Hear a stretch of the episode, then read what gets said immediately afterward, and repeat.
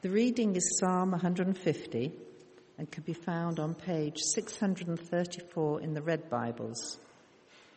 We also have Bibles in other languages and versions available at the back, and page numbers for those are on the screen.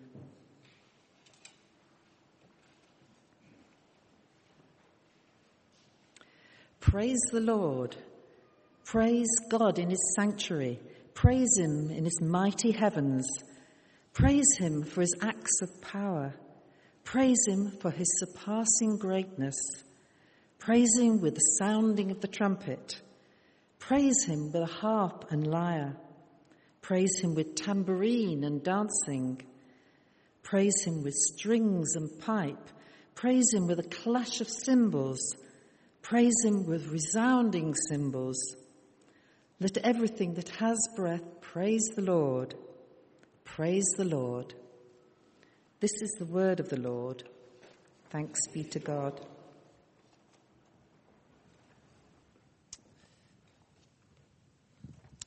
Thank you, Tricia, for reading that. Do keep that psalm open in front of you if you have it, as we consider it together. If you're not met, my name is Richard. I'm one of the curates here, fairly newly here. So if you're new here, then it'd be lovely to meet you. We can enjoy being new together. If you've been here a long time, it'd be lovely to meet you. You can show me around the place. And I have to say, this isn't the weather I thought I was signing up for when I agreed to come to Manchester. So let's keep this going for a while, shall we? As we come to this psalm, let's pray together.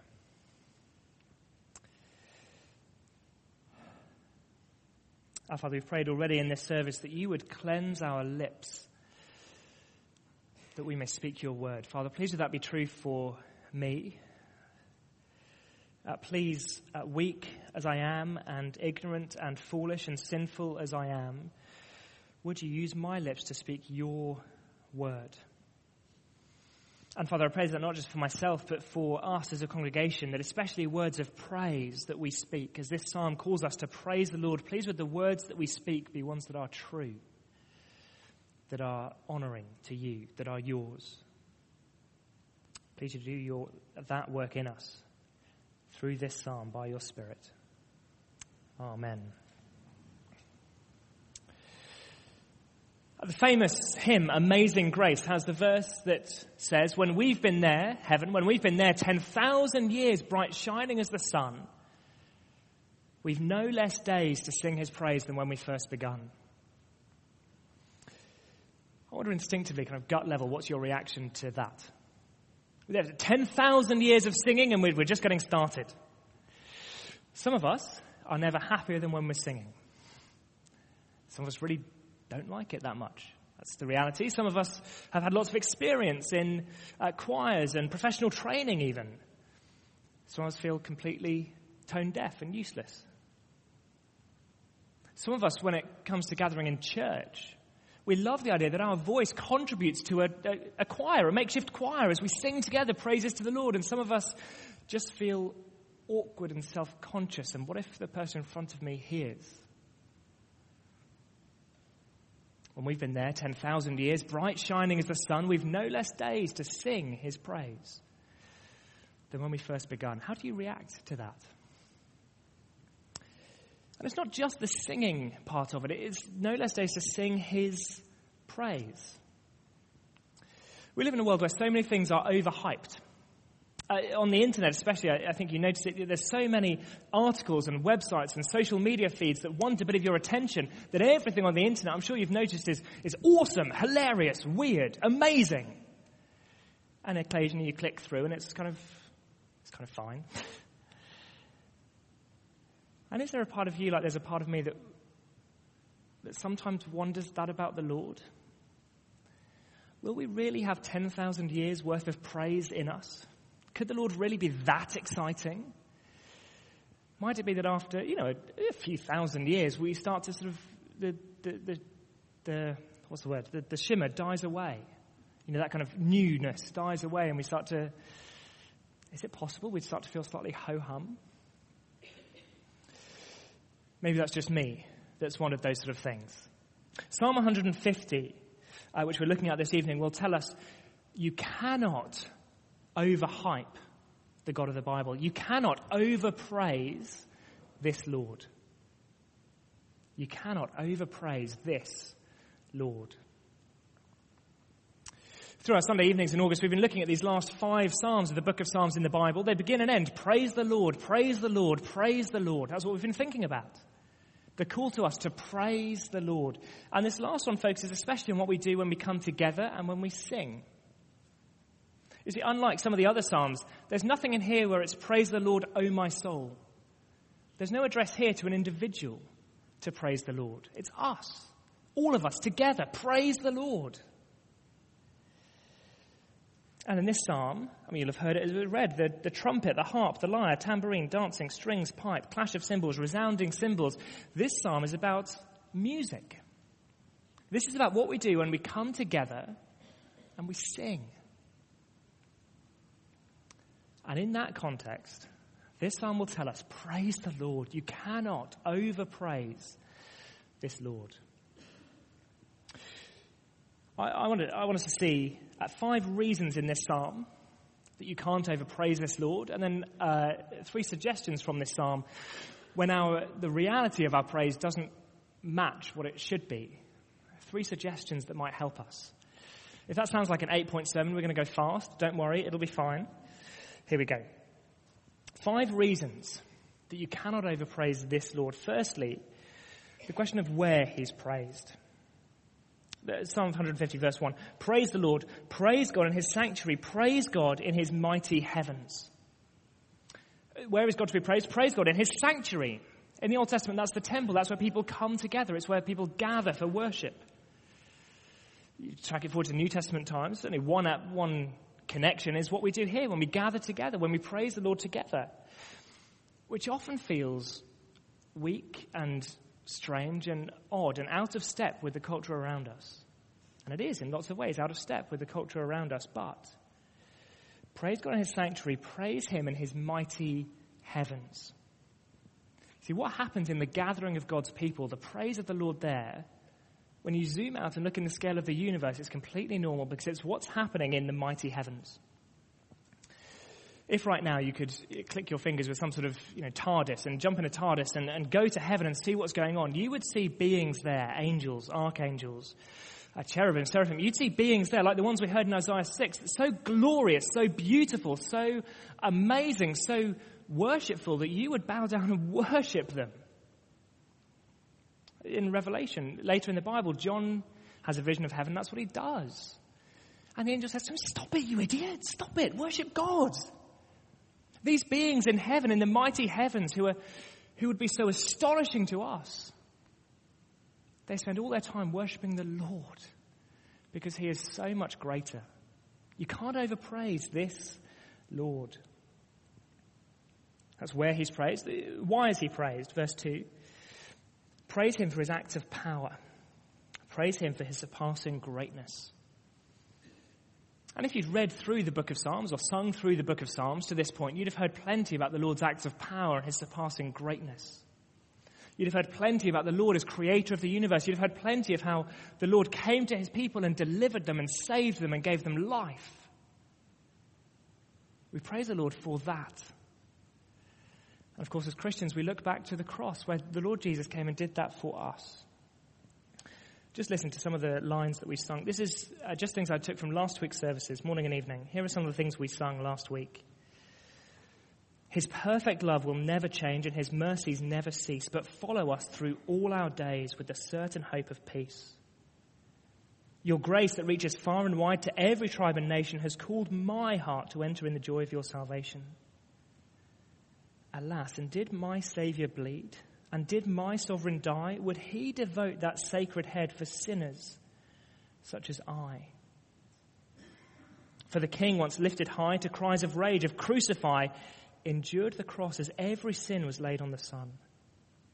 To the king who conquered death to free the poor and the oppressed, for lasting peace, for life and liberty in the Son. We praise the Lord for his acts of salvation. You can't overpraise this Lord, not when you consider what he's done for his people. Thirdly, how is the Lord praised?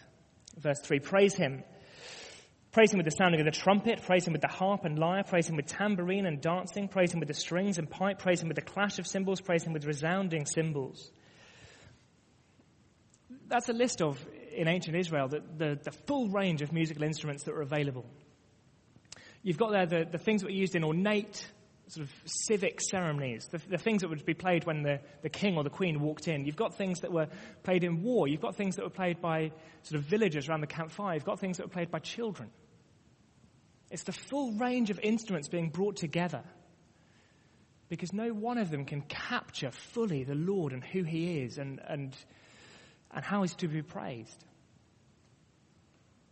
If this psalm was being written today, it would say, perhaps, praise him with the organ and the electric guitar, praise him with the Royal Philharmonic Symphony Orchestra, and with the teenagers who are forming a garage band.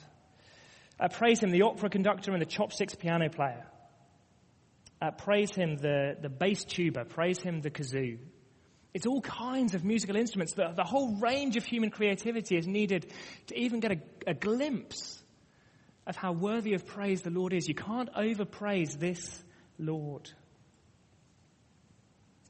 And then who praises him? Verse 6. Let everything that has breath praise the Lord. Let everything that has breath praise the Lord. Which we've heard in earlier Psalms, the idea of the sort of animals are praising the Lord. I think mainly here because this is a psalm about what we do when we're together. This is a psalm about when we sing. I think it's saying that those who have breath, let those who can sing, let people praise the Lord. But you see, let everything that has breath praise the Lord. This is for the nations. As you see that through the Psalms, the praise of the Lord would be sung not just in the temple, not just in Israel, but among the nations, to call the nations to join us in praising the Lord. These are praises that would be sung everywhere. Did anyone remember those old HSBC adverts? HSBC, the world's local bank, I think that was their tag. Other financial services are available, but HSBC had those adverts saying, you know, we understand local customs. I remember one of them, I learned from that advert that in various parts of the world, to hold your palm up to someone like this would be sort of gravely offensive. And you need to know that if you're starting a local bank in another culture. You need to know. And you can imagine, some young employee of the bank, just says, wait there for a moment. And someone comes up and whispers to him, no, you shouldn't do that here. That's not appropriate here. We don't do that here. You shouldn't do that. That will never be true with the praise of the Lord. Let everything that has breath praise the Lord. Everyone from every nation is called to praise the Lord. There's no place you could go in the world. There's no country, no city, no home, no building that you could go to where the praise of the Lord would be inappropriate. Where when you say praise the Lord, someone should come along and say, we shouldn't do that here. There are places where people might say that, but nowhere where they should. This is a call to everyone to praise the Lord. You can't overpraise this Lord. And then finally, when? When is the Lord praised? Run out of verses in the Psalms. That's deliberate. As we come to the end of this psalm, we come to the end of the book of Psalms. That's where Psalm 150 sits. And the book of Psalms, it's a real mixed bag. Beautiful, soaring hymns of joy, of praise, of delight, and then gut-wrenching, agonizing lament. Side by side, because that's human life. The moments of beauty and joy and wonder and the moments of grief and pain and loss and confusion. That is the story of human life. It's the story of the book of Psalms. But the psalm ends here. The book of Psalms ends here. 5 psalms. Praise the Lord, praise the Lord, praise the Lord, praise the Lord. One writer on this psalm says, you can sum it up like this, the end is music. The end is music. And so whatever our experience is of the Christian life, the end is music. Whatever the church's experience of life in this world, and wherever there's pressure and pain and oppression and persecution, the end is music. Because for eternity, this Lord will be praised for his acts of salvation, for delivering us, for bringing us home. You can't overpraise this Lord. You can't overpraise this Lord. But you can, and I suspect we often do, underpraise him. This is the Lord who's worthy of eternal, infinite praise and delight and joy and I don't know where you think you are on that spectrum. But often we'll find we underpraise him. There are things that we know are true, but our experience of worship and our expression of worship and praise is limp. Let me offer three suggestions from this psalm. Or at least three things this psalm's got me thinking that might help us to grow in the praise of the Lord that we can't overpraise. First, back in verse 2, praise him for his acts of power, praise him for his surpassing greatness. Even though the book of Psalms ends with these calls again and again, praise the Lord, praise the Lord, praise the Lord, it's never a mindless repetition. It's never just singing, it's never just the music and the experience of that. There's content to it. Praise the Lord for who he is, for what he's done. One thing that someone said to me a few years ago that I found helpful, if we're following along words on a screen, it can be helpful. I found this helpful. This might not work for you, probably with a song that you're familiar with, or it'll just get confusing. But to have a look and sort of try and take in a line, just the next one we're going to sing, and then look away from the screen and sing it, and then look at the screen again and take in a line and look away. It means that rather than the words just going sort of straight in my eye and instantly out my mouth, they come in my eye and just sort of sit in my brain for a few seconds, and then I sing them. It's a way of trying just to notice, to concentrate, to fix on the words that I can often miss. I can often sing a song and then sit down and think, well, what was that about? It might be helpful. A second suggestion, verse 4, praise him with tambourine and dancing. I don't know how you felt, again, when that was read, and whether you thought we'd managed to gloss over it and all was well. Some of us might be thinking that. Let me, a couple of comments on what dancing is here. First, I don't think the dancing that the psalm has in mind is what first come to my mind. It seems to me, as I've tried to understand what was going on, this is the kind of dancing that doesn't draw attention to any individual, but it's a more sort of corporate, a more communal thing. That there's movement, sure, but it's a thing we're doing together. It is this phrase, with tambourine and dancing. That's a pair that comes together a few times in the Old Testament. I imagine it is a kind of, it's a more local, you've got a tambourine and you're moving. It's not necessarily a huge thing. It's not drawing attention to individuals. And of course it's going to be culturally different in different places. You wouldn't expect a church in this country, in this year, for the worship and the praise to look like it did in ancient Israel, or as it does in modern day Nairobi or modern day Beijing or anything like that. At most of these instruments, we don't actually know what they are anymore. They're translated with words that we're familiar with, but they'd have been different than the ones we know. And yet, the book of Psalms has lots in it calling us, in our experience of praise, in our expression of praise, to use our bodies. The Psalms call us in worship to kneel, to lift our hands, to clap, to shout, to dance, to stand, to bow. And I wonder if for some of us who are nervous about that, whether some of our nervousness comes because we've bought into the line that's around us in the culture that what happens inside my head is really the only thing that matters. That I'm a brain on a stick. And so what I do with my body is pretty irrelevant. But it seems to me in reality, what we do with our bodies affects us. It shapes us. It forms us. It seems to me there's a difference in my experience primarily of singing a little bit like this. God of wonders beyond our galaxy, you are that might have a slightly different feeling for me than singing God of wonders beyond our galaxy. It might. I have a friend, actually, a pastor, who says he only puts his hands in the air when he's singing, when he doesn't want to sing. On the days when it's a bad day, he's grumpy, I don't know, it's hot, he's tired, the kids have been annoying, whatever it is. On the days where he doesn't want to sing, that's where he puts his hands in the air, because he needs something to wake him up, to remind him that, no, this Lord is worthy of praise. This Lord can't be overpraised. On the days where he feels like singing, he just gets on with it. On the days he doesn't want to, that's when his hands go in the air. Because he needs to do something to remind himself that what he's singing is true. I want it. It'll look different. It'll look different for different of us. Culturally, it'll look different, background, experience, all kinds of things. But maybe actually the use of our bodies in praise would help us to engage more with the realities that we're singing, with the Lord that we're praising. Our last song this evening, it's one with a bit of a beat. A few of us, maybe all of us, I don't know, but at least a few of us are going to be clapping in the choruses. If you're a clapper and you're not sure if you're allowed to, tonight you're definitely allowed to.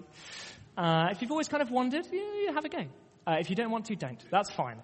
But some of us will be clapping. Just see if that experience of something a little bit approaching dance helps us engage with the Lord.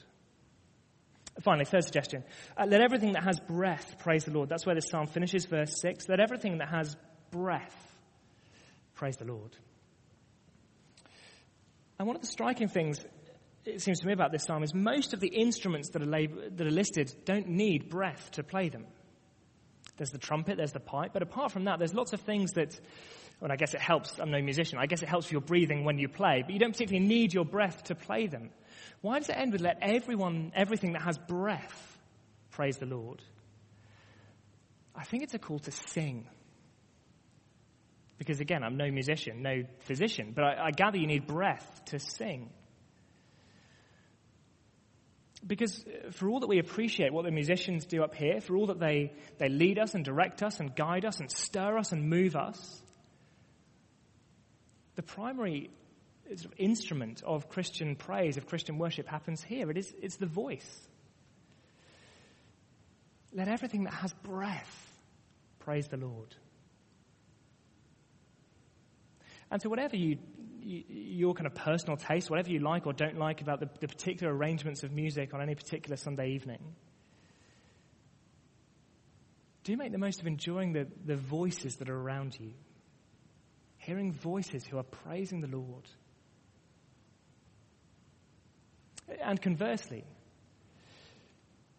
and I know different of us feel different about this and there's awkwardnesses, but could I encourage you to let others enjoy your voice? Whether you think it's a particularly enjoyable voice or not, this is a Lord who can't be overpraised. If we went round and thought, someone over there is slightly flat, you know, let's turn the volume down on them, or, you know, someone over here is just slightly distracting, let's turn the volume down, that would be to diminish the Lord's praise. The Lord can't be overpraised. He brings together all of human creativity, all of the instruments, the whole ensemble comes together. Some of them might be off key, that's fine. There is a huge enjoyment in hearing sisters and brothers together praising the Lord. Let everything that has breath praise the Lord. This Lord cannot be overpraised. What we do here on a Sunday evening, a Sunday morning, it is a small glimpse, a small token of what is happening in the heavens, of what will happen in the new heavens and the new earth forever. When we've been there 10,000 years, bright shining as the sun, there's no more risk of overpraise than when we first begun. We'll never get there. We'll never get to a point of thinking, maybe we should do something else. Not when we see the Lord. This Lord cannot be overpraised. And this psalm, coming at the end of this book of Psalms, tells us that the end is music. Let's pray together.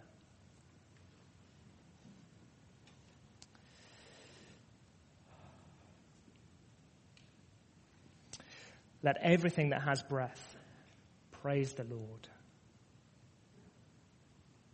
Father, you know our experiences of praise, and you know those of us who come here this evening with an eagerness to praise you, who because of the circumstances of our life or because of the things we've seen of you in the scriptures, we come longing and ready and full of praise. And you know those of us who find it hard, who we look at the realities of life and we find it hard to praise you. We look at the world around us that mocks you and mocks us, and we find it hard to praise you. Father, please would you let everything that has breath praise the Lord. Please would you grow in us a delight in you, a conviction that you cannot be overpraised. And please would our praise, please would our singing on a Sunday be increasingly and increasingly and increasingly pleasing to you. Please would it be increasingly fitting and right and proper and appropriate, and would it grow and be larger and more expansive as we see more of who you are. Father, please would you teach us to praise the Lord. And please would you keep us doing it until that day when we see you and when the end is music. Amen.